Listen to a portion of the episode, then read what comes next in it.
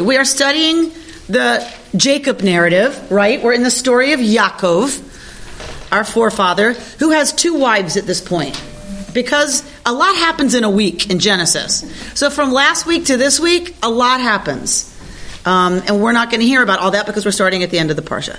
So a lot happened. He had he married two wives. Next year we'll talk about how that happened, um, but not this year. He has two wives, two sisters, Rachel and Leah. Rachel is the beloved, beautiful. My Hebrew name is Rachel, the gorgeous, talented, smart, and lovely Rachel. and then there's Leah, who is not the beloved wife, but is the elder sister, and Yaakov is tricked into marrying her. um, and so he has these two wives. They seem to have a certain kind of rivalry um, that manifests infertility. Remember, women's status in the ancient world is directly tied to having. Babies, what specific kind of babies? Male babies. Male babies give women status in the ancient world. Well, more recent, with Right. royalty and Yeah, not just ancient. no, absolutely. So, um, male China. Heirs, right, are the way that women build up their um, their status in the ancient Near East, which is these texts are set in that in that period, but certainly it's all over the world still. Um, and so Leah, the the not loved wife, is extraordinarily fertile, and Rachel, the beloved wife, is not. She is infertile.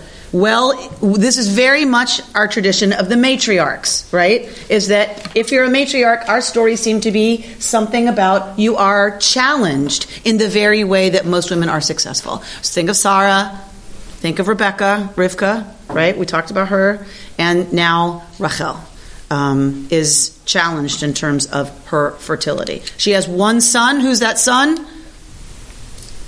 Who's Rachel's son? One son at this point? Who's Rachel's oldest son? Ah, biblical trivia. Stumped him. Joseph.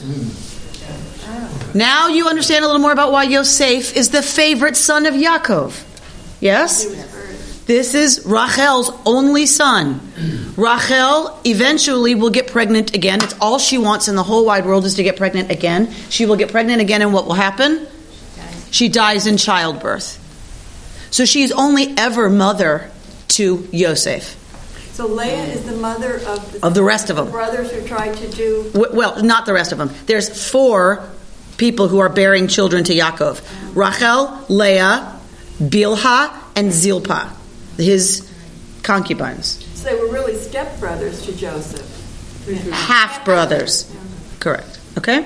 So lots going on here. I'm not going to talk any more about that, or we won't be able to talk about the really juicy part that we're at. So, so um, s- yeah, next year. So, um, so Lavan. Remember, we had the incident with Rivka, Rebecca, and Lavan, right? We, we met Lavan when we meet Rivka, and Lavan is this this very good businessman. Um, if I'm going to just stay neutral about Lavan, he's a good businessman, and he puts Yaakov through the wringer, right? He tricks Yaakov into marrying Leah. Then he asked who he worked seven years for. He has to work another seven years to pay the bride price for Rachel. So he works 14 years to acquire his wives and their and their uh, female servants who become his concubines, their handmaids, and um, but he but Yaakov, as we've seen, is pretty crafty himself, and Yaakov figures out a breeding plan that has him outstrip Lavan in terms of his own portion of the family flock. He asks for the speckled and spotted and striped, which are a minority. They are um, genetically um, not flawed. What's when you're not dominant? You are Recessive. recessive. They are a recessive gene, so they don't happen as often. So Lavan agrees, right? Okay, you can take the spotted and speckled and striped ones. Yaakov's very clever. Maybe next year we'll talk. Two years from now, we'll talk about how he does that. But Yaakov is very successful with his breeding program, and he now has a huge flock over time, and so he's become wealthy himself, and he has a lot of children A flock of sheep. goats, sheep, Okay. all that stuff. They are semi nomadic pastoralists. So, he now has had his wife Rachel bear Yosef. She's not bearing anymore. He's now wealthy. He's decided it's time to part from his father in law Lavan. He's had it. He's kind of done with Lavan. Um, and it seems that Lavan now, it seems something's changed. We're going to look at the text. It doesn't tell us exactly what in the text. It seems the family relationship has changed, and Lavan is not treating Yaakov the way he had been, and it seems to be something in relationship to Lavan's sons. Possibly he didn't have any sons when Yaakov married, I mean, when Yaakov shows up and marries into the family. Possibly Yaakov was seen as the heir until Lavan had natural sons. And I'll tell you why we think that might be true. Let's look at our text. Yaakov waits for his, he, Yaakov talks to his wives, Rachel and Leah, and said, It's time for me to go and return to my native land. This is what God has told me. I need to go back home. Interesting, he consults his wives. He has every right to take them and go, tell them what to do, and say, We're leaving. He doesn't. He consults his wives. At verse 30, at chapter 31, verse 14, what do Rachel and Leah answer him? Read somebody, please, at 31 14. Rachel and Leah made this response to him Have we any longer a portion of poor inheritance in our father's house? Are we not like foreigners to him? He sold us, and he has complete, completely eaten up our money. Since all the wealth that God has taken away from our father is ours and our children's, so now, do just what God has commanded you. Okay, so Rachel and Leah answer him, saying, Have we still a share in the inheritance of our father's house? What the heck does that mean? What page is it? One seven one. One seven. Didn't inherit that. one. The inheritance came through the mail. So what's going on?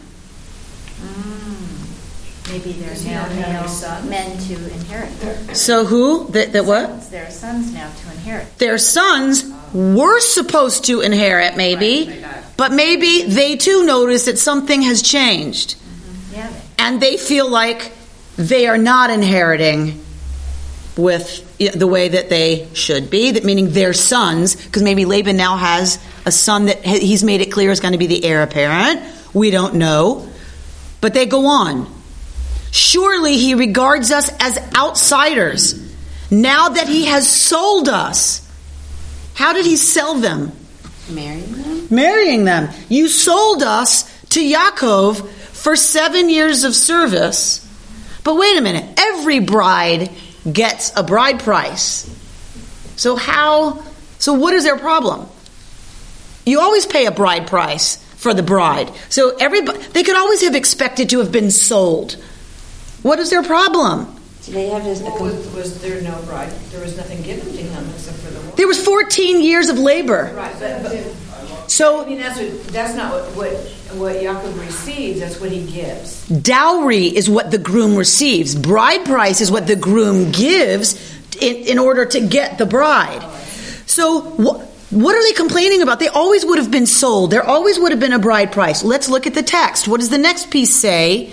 He has sold us, and I wouldn't translate this as as and because he has used up our purchase price. Well, he was supposed to only spend seven years initially, and he got tricked into the 14. That's not the, that's not their beef. Their beef is when you and you wouldn't know this because you don't know ancient Akkadian and Sumerian marital rights and laws. Oh.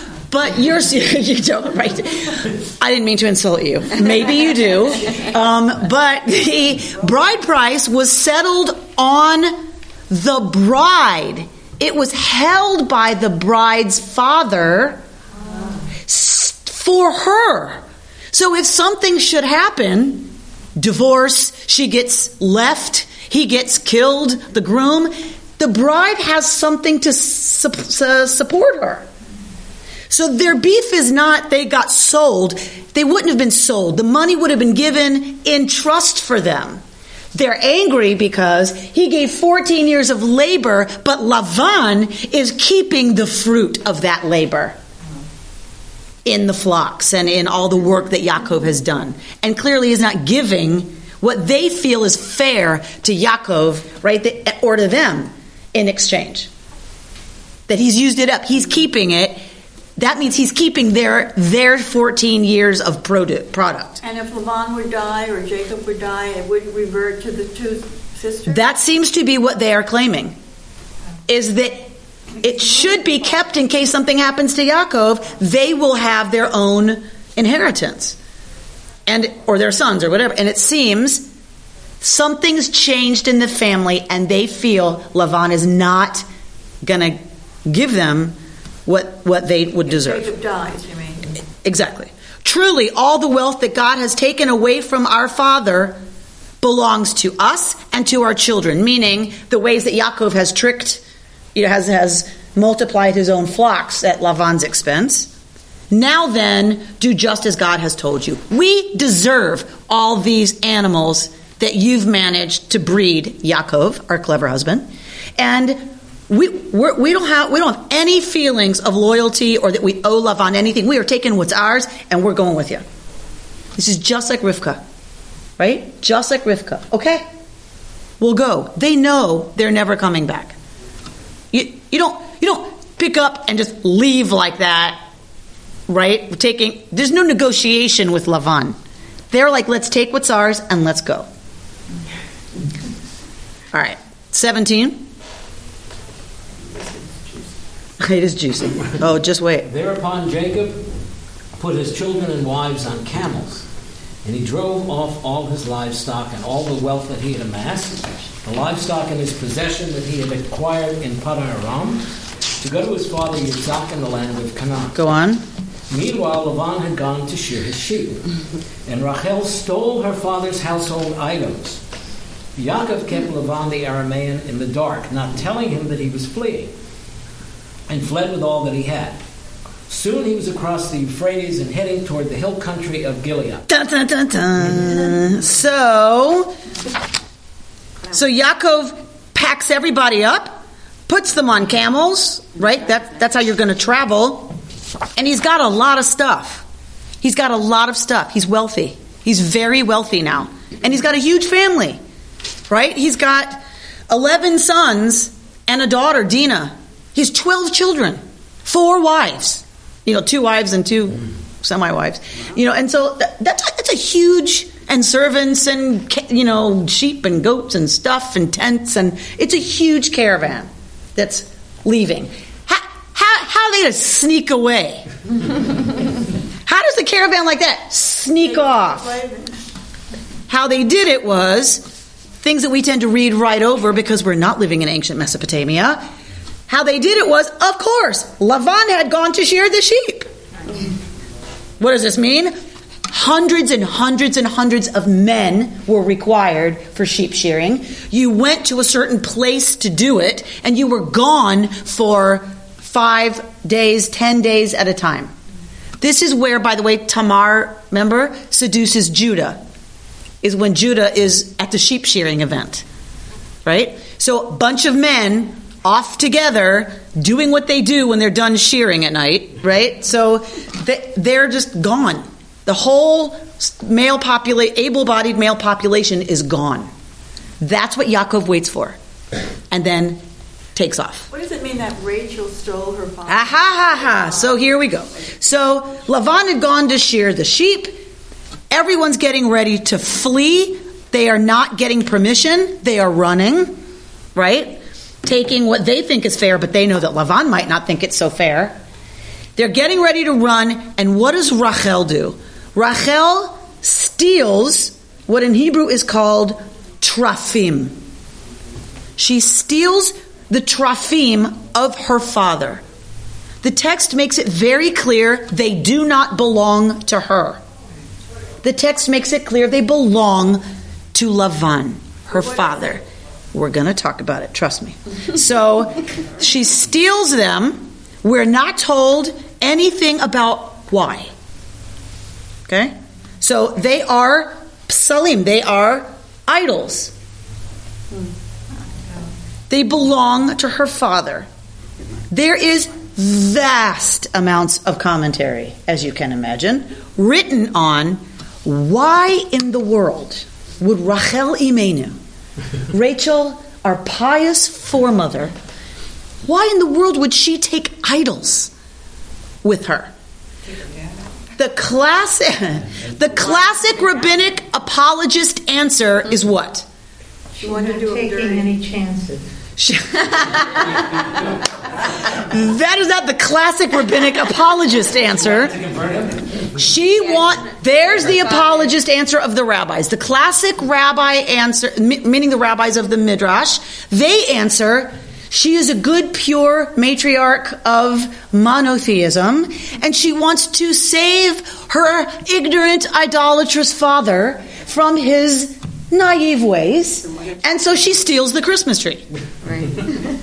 If I steal the Madonna, he can't worship in front of it, right? If, if I steal his idols, he th- there must be something about these that are powerful and special. And so if I take them, I will save my father from his errant ways. This is an unlikely reading of the text for many reasons. One is what Mickey just pointed out.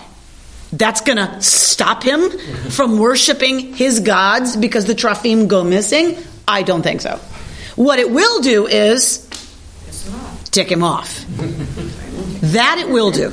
So she's now risking a lot to take those trafim. All right, if we rule out that it's unlikely because she wants to save her father from idolatry, why else might she take them? Because she wants them to come after her. Because she wants to be found. Why?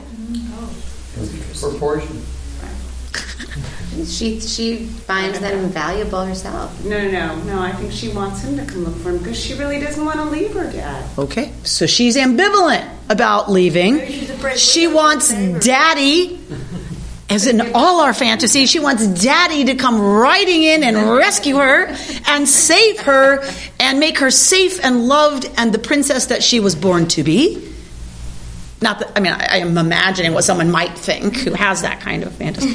Um, so, right, so she wants to be She wants the family to rescued, okay? Why, why else might she have taken them? Maybe she's afraid Jacob wouldn't be that nice to her, or her, or at least to her. So, what will the Trafim do? Protect her. Possibly. Rachel knows the power of the Trafim. She's covering her bases. Sarah Moskowitz. She is okay. This yeah, this this invisible God that your family talks to and hears. Lovely. Okay, that's lovely. But ah, I'm not so sure. Right? I'm not so sure. And she has her own traditions. Her family has their own traditions. She takes what are the most powerful protective gods of her ancestral home. Why does she think she's entitled to them? She didn't get her other portion. She what? She didn't get her other portion. He ripped them off. He ripped them off. He has forfeited his right to the household gods. That is a pretty big jump. The household gods were very powerful and very important to the household. She even, the Torah uses the language stole. So it doesn't seem that she even feels that she owned it. That, that she owned them, but she stole them Yeah. anyway. All right. So, Because I'm getting confused. If the bride price is what, um, Jacob, thank you, has to pay to, to the father-in-law for his wives, why did the, I mean, I thought the money was almost held in trust by, by their, their father in case something happened to their husband, but now why do they feel like they need to take it with them? Or, or is it something they, they'd actually get back after a number of years? so it seems that they think Lavan is intending not to ever give it to them. But, but I mean, I thought it was like they're in trust, almost like a, like a um, life insurance. Right, but if he bought a Cadillac with it, and that Cadillac's going to depreciate, they, they see something that indicates to them that he has no interest in keeping it in trust. He's distributed livestock to his other sons now. He's giving right. He's giving thi- right. He's behaving. We don't know, but he's behaving in a way that's that we don't know what it is. But they seem to think he's squan not squandering. He, he's using up their their bride price. But at that time, did Laban have a son, or it was only later? He has sons now. They also see what Laban did to Jacob. They understand uh, that Lavan is a swindler, and that if there's and they feel like he will swindle them as well. Like so, they seem to have, to have evidence. I don't know what it is. Laban is treated for that. Their mother so well. And see, that's We what don't makes know. me think it's unlikely that she takes the idols because she wants her father to come look for her. She really had much respect for him. All right, so as we study these fertility texts, some of us are very aware of where we are in our life cycle. All right, so Uh, before we go, when um, Sarah was saying that she's covering her bases, also, she's going to a new land where this new God is, and so this might be her last chance to get such an idol. So it's a real security, they don't have Christmas trees in Israel. right? I better take mine with me. Just in case. That just in case. Just in case. Just in case, right? So I'm going to this new place. I don't know what's going to be there. I don't. How am I going to? How am I going to do my rituals where I need my trafim? case. Just in case. Maybe not even for the rituals, but also for the feeling of family that she's Family connection to our ancestral stuff that is not so easy to leave behind. You can leave Europe, but you take the family candlesticks with you. These stories that we have all heard from our grandparents, and I don't care if you're Jewish or not, who, wherever you come from, we hear these stories, don't we, of the things they left the old country with. And they risked often everything to bring them out.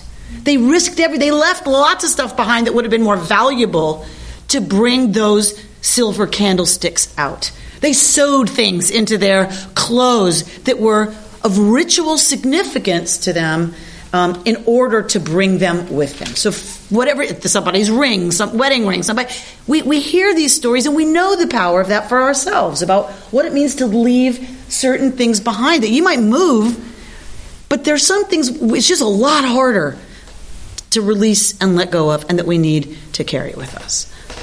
Does the word treif relate to trafim? Good guess. No, but good guess. So, so treif is from the Hebrew passive form of torn. Meturaf. Litaref, to tear. Meturaf is torn. That's because you can't eat something. You can't eat something that has been torn. from an animal. You have to shecht it. It has to be slaughtered. It can't have been. Um, and so, um, so, so treif is from letaref to to tear. Th- but there's some thought that that um, trafim, that resh and that pay, if you put an aleph at the end, what do you get? Resh pay all. Resh. Resh Pei Aleph. That's what you get, says Laura Diamond. Yes. And Resh Pei Aleph, that shorish, that root, has something to do always with healing. Raphael. Refu'ah. Refu'ah Shlema. Healing. Possibly these these these idols, these are the gods that are related to the family's health and well-being. Who often would have been most in charge of the worship and rituals around the family's health and healing? The women of the family. Rachel possibly is taking the trafim because she does feel that they are hers. She knows she's stealing them because they're coming out of Lavan's house. But she feels like she is the matriarch of the family. And so the, she steals them knowing they properly belong to her, even though Lavan is going to understand it as theft. But that she is the matriarch, she's the one who will be performing those rituals and, and has responsibility for that. So she takes the trafim with her. In the ancient Near East, the trafim, the household gods, we have. T- I'm going to give you an article that you're going to, if you want to read. It is the article that people point to, written in 1962, I believe it, 1961. Another look at Rachel's theft of the trafim, written by Moshe Greenberg. This is the article that people discuss when they discuss the scholarly um, implications of this act that Rachel does because nobody nobody understands what the heck is going on. In the ancient Near East, we have documents from Nuzi, from a neighboring Canaanite um, town, around this period. We have we have found archaeological evidence from Nuzi that talks about an adoption. If you did not have a son, if you did not have an heir, you could adopt a son who would become your heir. We have adoption documents from Nuzi that say this guy is adopting Wulu as his heir. Wulu will inherit, you know, the main portion of his estate and will be pater familias. He will be the patriarch. And so will inherit the household gods. Unless this guy has a natural son. If he should have a natural son, Wulu will inherit equally with the natural son, but the natural son will inherit the household the household gods and will be pater familias. There are some who want to suggest that Rachel has stolen the trafim in order to make Yaakov pater familias. That if she steals these and he has them, he becomes the patriarch, and she wanted to secure that from him over and against Lavan's sons. Meaning, some people want to read into this that Lavan had adopted Yaakov as his heir, right? But then had natural sons and switched his allegiance, as we know happened in the ancient Near East because of these documents, and switched it all over here. And they were gonna now, or whoever, one of these guys was now gonna get the idols and become the patriarch. And that is why they are ready to leave. They feel like Yaakov was ripped off. They've been displaced. Their wealth is going to go to this guy who's going to now be the patriarch. And they say, no way, Jose. And so she steals the gods to say, I don't think so. My husband was the rightful heir, and he remains the rightful heir, and she steals the god so that he is the patriarch. Now, what is the problem with that argument? That Moshe Greenberg is going to point out. What is the problem everybody accepted that that is probably the case until 1961 when Moshe Greenberg said, "Really? That if you think about it, doesn't make a lot of sense. Why? She's in the wrong. She's in the wrong. So why is that a problem? But it's not just the deities, I would think, that the, the just possession of them doesn't make you the patriarch. Correct. That that he died. He, if you had a will and you and he died and that was in the will, that's one thing. Lavan's alive. To contest Yaakov becoming the patriarch, simply having the trafim does not make Yaakov the patriarch. Lavan has to make Yaakov the patriarch, and he's alive. He's the patriarch, right? So, and if he dies and he's already appointed someone else in his will, then uh, why does Rachel see, think that? And we don't see her as a dummy. Moshe Greenberg does not understand Rachel as a dummy, right? She knows that, so he says, so why would she take them thinking that's going to do the trick? It doesn't. It really doesn't support. It doesn't support it. So If they were, if they were going far, and communication being what it was, not much in those days, uh, Lavan could have died, and they wouldn't know, and he would, and he would be. So the, the so the question is how would he inherit when they, this is the other question. How would they inherit how would he inherit when they are far away there's no communication and they've left Laban's estate? It doesn't seem they plan to come back. So it doesn't seem that this is about Yaakov inheriting Lavan's estate. It seems Rachel has another motive for stealing the trafim perhaps she believes in the efficacy of the trafim in protecting Lavan. In that case, what is she doing? Taking her his protection. She is bolstering, she takes her shotgun, right? She takes what she has to protect her family. and to weaken Lavan. If he doesn't have his Trafim, even psychologically, what is that going to do to him? Kill him. It's going to mess him up. It's going to throw him off his game, right? And she takes the only power that she has, which is to to weaken her Lavan and possibly in her mind and her heart to strengthen and protect her family. Go, Rachel. Going back to what you said before, Yes, sir. I'm really intrigued by, even though they were related, the families were related, that this is really talking about the dynamic of an interfaith marriage. And what a woman who comes into an interfaith marriage does, how she deals with her traditions versus the traditions. And it just strikes me as so contemporary when you when you talk about that. Rabbi Rubin brought in um, to our staff meeting yesterday um, a from the what's the catalog you get on the plane in flight the Sky Mall, Sky Mall from the Sky Mall. He ordered it from the Sky Mall catalog because he's so him. He ordered from the Sky Mall catalog this this Christmas tree topper that's a Star of David, and he said this is a sign of what we're living into these days that we are in fact living into in new kinds of expression of interfaith family life here it is. It wasn't a mistake, it was. it was intentionally a star and it said something on the packaging you know. I, you know I thought it should have said Murphy Krisnica but whatever. So um, it, you know like was very clear that it was made for your interfaith family. And it's like and he wasn't bringing it as a joke. You know him. He, he's so true to understanding that this is where we are.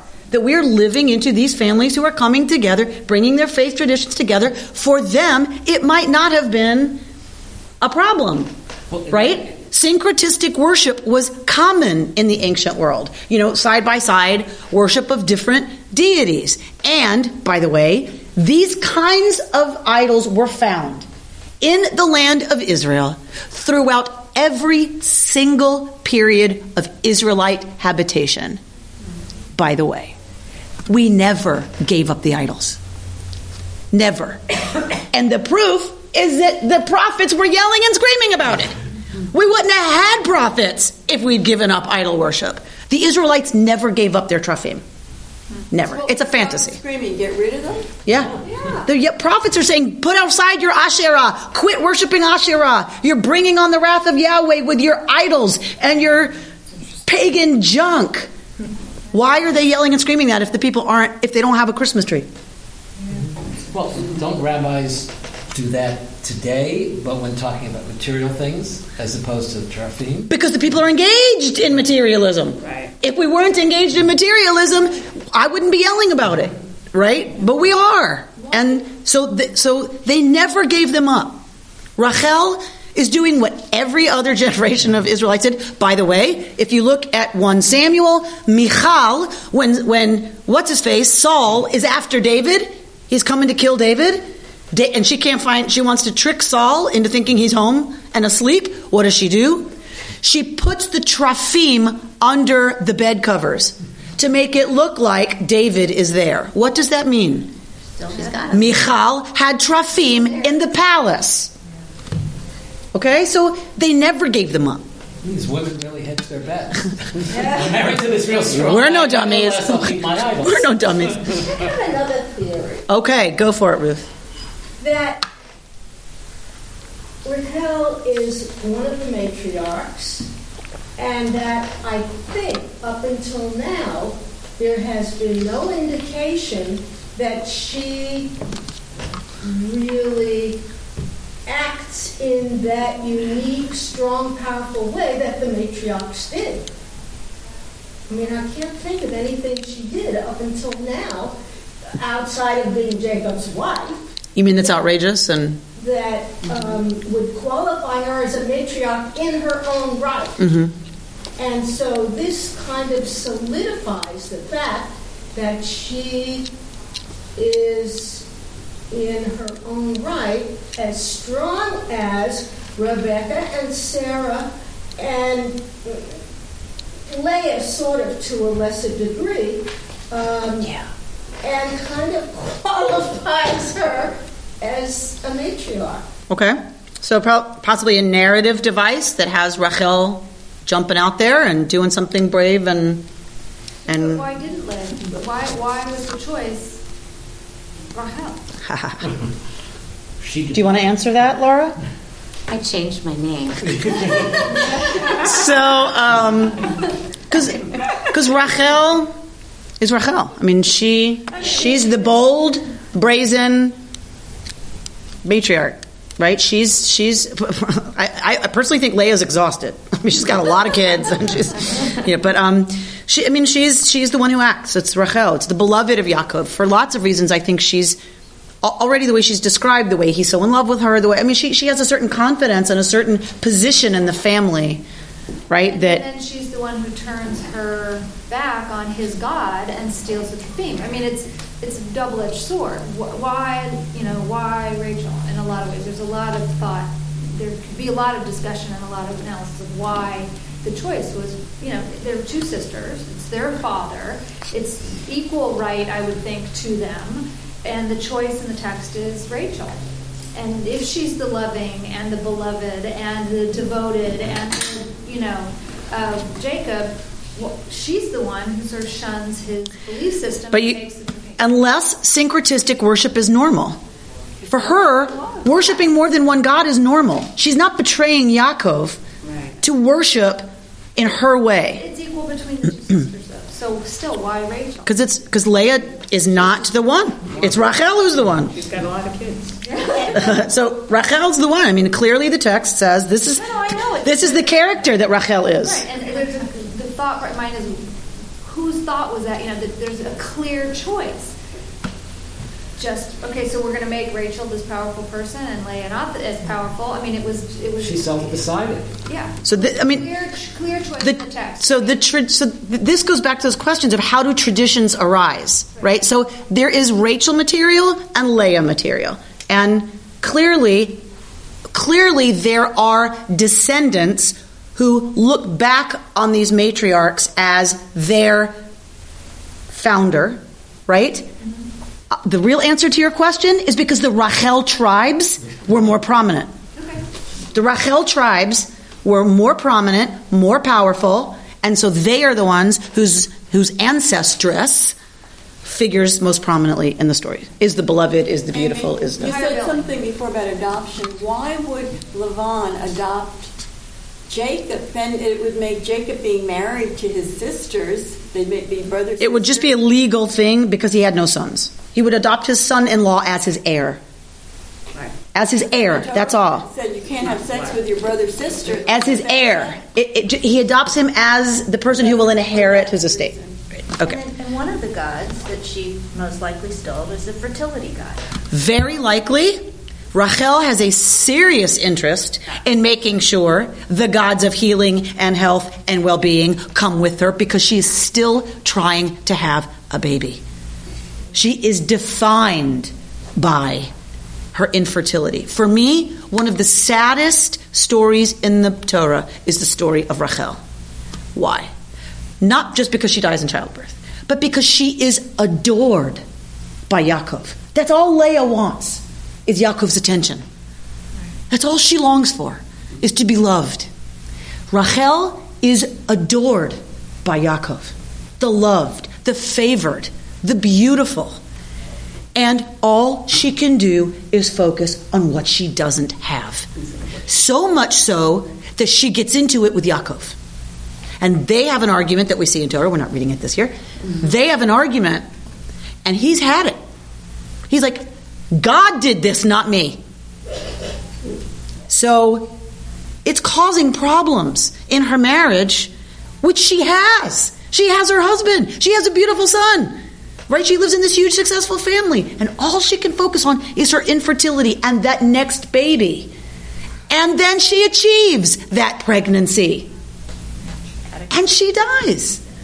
And it's like the story of, for me, of, of how we so focus on what we don't have to the detriment and destruction and complete and utter loss of everything we do. And that's still true true today. And you know, my my namesake is Rachel. I'm I'm Rachel. And when you know when I was struggling with infertility and then was pregnant, I you know had a certain relationship to these texts. And then when I longed for you know, a second baby, and it wasn't going to happen for me. Every time baby lust came or comes over me, I think, so Rachel, would you like to be like Rachel? Saved your life. Or do you want to thank, you know, the universe every single day that you and your baby lived through a dangerous pregnancy and a dangerous delivery and you have her and she's healthy and you have this amazing community, this amazing family. You belong, you have a choice every day. You want to be Rachel? Okay. So, it's a for me the saddest story in the Torah and such a teaching about about uh, to be thankful and to be uh, grateful, not just grateful, to live into what we have. She doesn't live into that relationship in a way that could be fruitful. Intentional pun, you know, and instead focuses on on what ultimately It seems causes like her then death. the firstborn male, you know, is the big shot. Evidently, with the women, it's not dictated like that. That's right. Rachel became the big shot.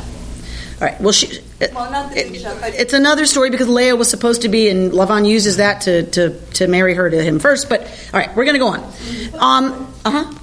But isn't it so that among the Orthodox, and probably then, that the more children you had, the greater your status? Uh, uh, uh, So what- what- It's like only one child is is almost a mockery of when all of these other women have eight, No, absolutely. kids. Absolutely, absolutely. So, so even if we, ch- it's my, my point remains. Even if what she's focused on is status, she's so focused on status that she, you know, she loses sight of everything else, and then she achieves what's going to bring her that status, and you know, she gets the CEO job in the corner office and drops dead of a heart attack. She got the position. She's been so focused on her status, she got it, and she drops dead of a heart attack the first week of work. I mean, it's that's for me the same, you know, the same kind of, of teaching. All right, so so let's let's. I mean, I hear what you're saying that, that we, we have a little more rahmanis for her, given that she probably suffered a lot, you know, about about status. I totally understand. Let's go. I want to get to this other part that is interesting. So, um, yeah, um, 22. Someone read it. 22. Not until the third day was Lavan told that Jacob had fled. He then took his kin with him and pursued Jacob a seven day trek and caught up with him in the hill country of Gilead. God then came to Lavan the Aramean in a dream of the night, saying to him, Beware lest you speak to Jacob, beginning well but ending ill. Go on. When Laban caught up to Jacob, Jacob had pitched his tent by the mountain. Laban then drove in his drove in his tent pegs among his kinsmen near Mount Gilead.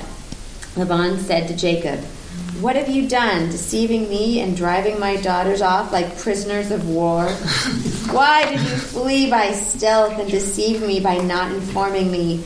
I would have sent you off with festive songs, with hand drum and lyre. Nor did you give me a chance to kiss my sons and daughters. How foolishly you acted. It is well within my power to do you an injury.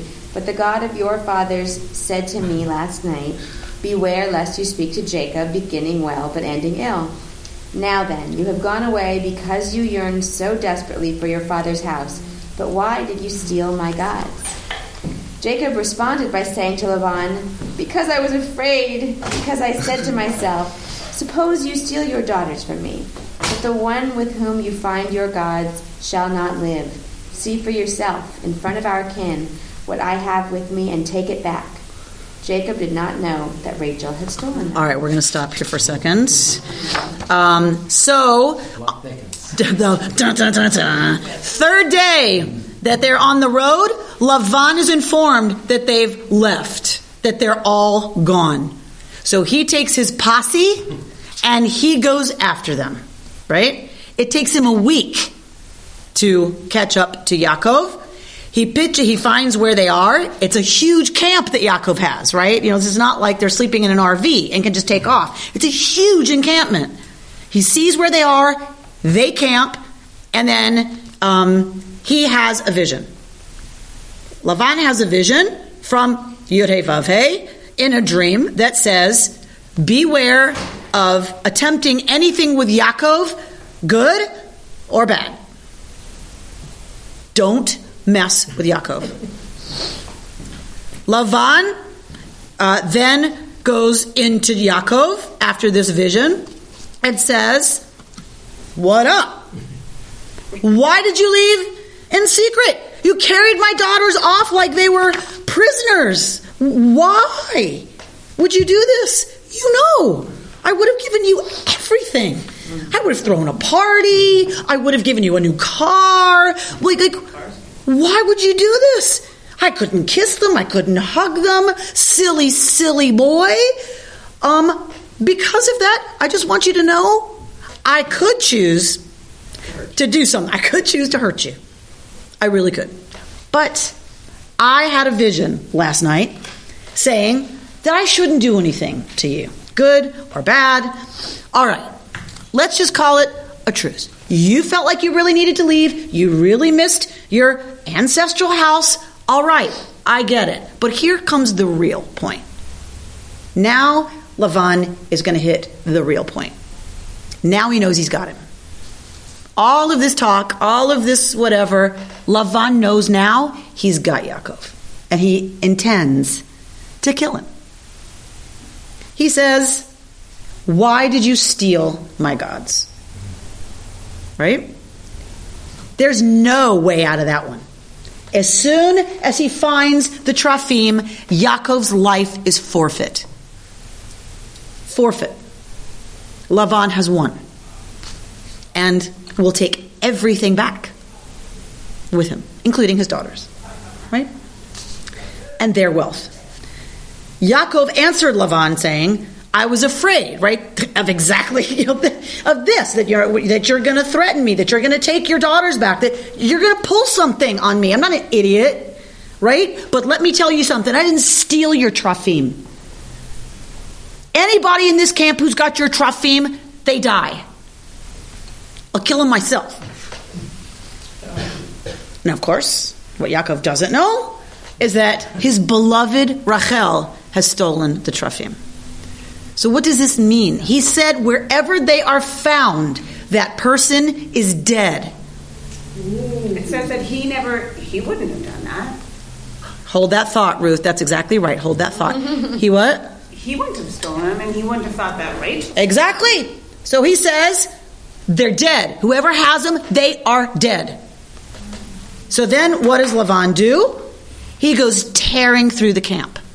He now has the right to search and seize, right? Search and seizure. So I, I imagine like stormtroopers. You know what I mean? Lavan and his posse tearing through Jacob's camp.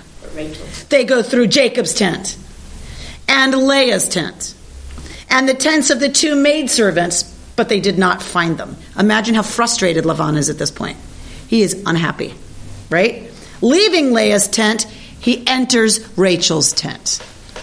Dun, dun, dun. And I know we haven't read it, but I'll just go on. Rachel, meanwhile, had taken the idols and had placed them in the camel cushion and sat on them.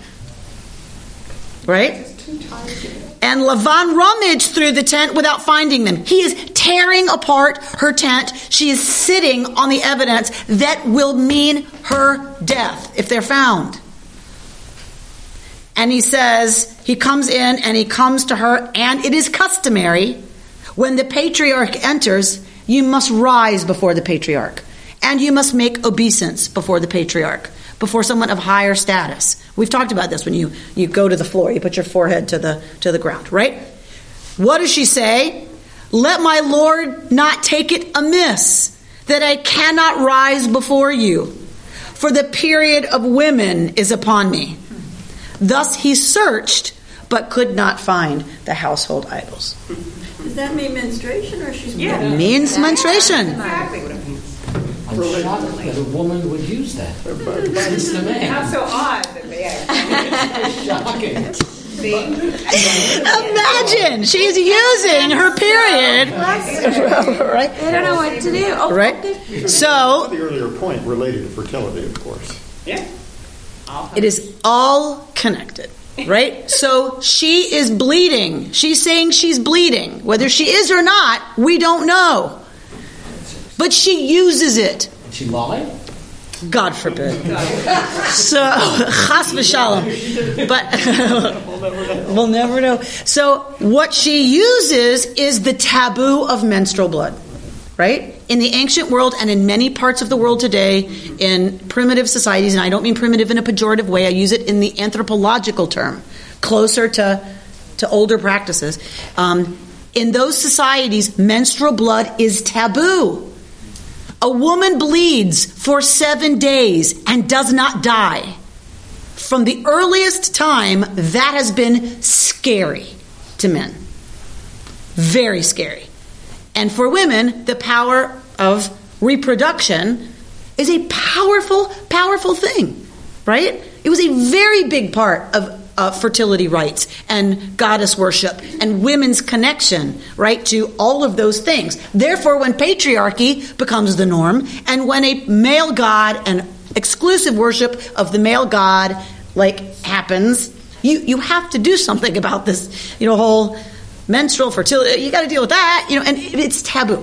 It was very powerful. Women's menstrual blood was first menstrual blood was kept in the house as a it was like you know you know seriously powerful substance. So um, she uses Lavan's own you know s- taboo stuff about women's menstrual blood right against him, as women have always had to do. Right? You you use what you have. And if they have this crazy idea that you're dangerous and whatever when you're menstruating, use it. All right. You know, um, we can't ignore that the fertility gods she is sitting on and possibly bleeding on. We, we just cannot miss the right the relationship there between her menstrual blood, the death of a baby. Menstrual blood is the death of a possibility, the death of a possible baby. We cannot miss that, I don't think. To I think what Ruth, I bet, was getting at with her aha moment. When Jacob declares, Whoever has the trophim is dead, there are those who say, This is why she dies in childbirth. That very sitting on the gods while he makes that curse and she's bleeding, that's exactly how she dies. Presumably, she bled to death. Benj, how did women die in childbirth in the ancient world? They bled to death because the baby won't come out. So she bleeds out. But I thought her second son did bleed. He did, but she died. Right. She bled to death. So she died at that moment. She died at, while giving birth to him. Right, but not on the camel. No, but there are those who say it is that moment That the curse that is- yeah, that her that the curse is Don't we always is call triggered. I mean, is you know put out there. So why is it then that she dies or it's engineered after she gives birth the second time? She who was chasing fertility so hard Kills. kills it. I mean, she, I mean, it kills her. Right, because she got first. Just what she want. Just at the moment of achieving what she wanted, So she. It's, the curse falls. Now, some people say, wait a minute, there's too long a distance between him uttering those words and her dying. No relationship, no connection. But I do think there's foreshadowing. I definitely think that the narrative holds a sense of menstrual blood and fertility god, you know, fertility, fertility gods, and death. I just think that foreshadowed stuff. it- you can't ignore that that's there. So, in any case, she successfully thwarts the search. She's smart and she's quick and she thwarts the search. Because the idols were not found, Yaakov is now the one filled with self righteous indignation, right? You know, how dare you accuse me? I told you I, right? And what is my crime that you should pursue me? And how you've torn up my camp. Are you happy with yourself? You satisfied? And then they cut a treaty to separate their land and to separate themselves and their families, and they never see each other again. Now, the I just one more thing about this blood stuff. The one thing that Rachel cannot she can separate from her family. She can leave her family. She can leave where she came from. She can leave her clan. She can leave all of it. But what she can't leave is that her and Leah's children are of the bloodline of Lavan. Blood she can't leave. And so the other thing we see connected, you know, that kind of runs through this is Rachel's blood is still tied to Lavan. And the thing that she cannot separate. That she's going to remain, and her children will remain, tied to that old world, right? So she has Trafim with her.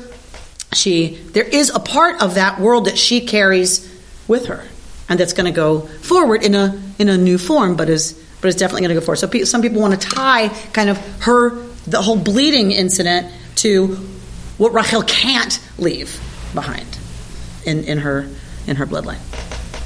We just glossed over verse 28. We did? Which is very puzzling. Okay. It says, You did not even let me kiss my sons and daughters. Mm-hmm. What sons? So Doesn't say doesn't say son. Does it mean grandson? it, it probably means grandsons. Because Yaakov was just Yeah. taking his daughters. Yeah. So most likely his his grandsons. Oh, okay. So that's Yeah. Or even Yaakov. I was getting back to you saying that he might have had some sons. Yeah. hi- His his sons would still be with him. I mean, unless they chose to go with Jacob, Well, I was just saying this. Yeah, that's true. which would be that would be interesting. Stones, because now there's always stones in Israel. Even today, we always do those stones. So, so actually, your point is a good one. Um, you put up a stone to make a to make a deal. So you erect a monument to a moment of making a deal. Jacob does it at Bethel when he makes a deal with God. You erect a monument of stone. So it is that old among our people, this idea that to express something about a relationship, there are stones. Is that where they? And so we, to this day, carry to the grave. How do we mark that we still have a relationship with the dead person? Yeah, We continue to put stones to, at that monument. Monument. Hmm? stones. What? Seven Day War. There's a big monument in Israel for all the stones. Yeah, because that, that is our. It's this old. It is this old that we have a relationship to a stone matzeva, being a, a, a testament to a relationship, to a moment, to a to something, and we, we still have that relationship, right? We still express our love and connection by bringing stones, right? Because they don't they don't go away, right? In the ancient world, you actually could, you know, that's how you showed that you loved the person who's buried here because you kept building up the mound of stones over them because so that animals didn't dig them up. So those graves that had stones in place had been tended to by people who loved that person and remembered that person. Yes. Um, Verse 43 does reference that, just go back and explain the sons and daughters. It says, uh, Laban then responded by saying to Jacob, "The the daughters are my daughters, and the sons are my sons, and the flocks my." Uh, So this translation says the children are my children, not the sons. Yeah, and it says, uh, it- but as for my daughters, what can I do now about them or the sons that they have borne? So he's referencing the sons that the daughters have born, not his sons. Uh, In verse 43. The Hebrew remains murky. Habanot benotai, the daughters are my daughters. Vahabanim benai, and the sons are my sons. Right, So it's then the next Mhm. sen- Yeah, yeah, sentence yeah. I mean, most likely- I about my daughters and the sons they have borne. Yeah, it it most likely means his grandsons. Right. So, so they they leave and they begin the new right part of their um, of their story. This pact between Lavan and Yaakov is a peaceful ending to that whole deal. And now, um, now the entire clan is going to move to Canaan. So now the the story begins to unfold, where Yaakov and his descendants will be um, having their life in Canaan until what? Hmm? Until there's a famine and they will go to Egypt looking for food. And we know that story. Um,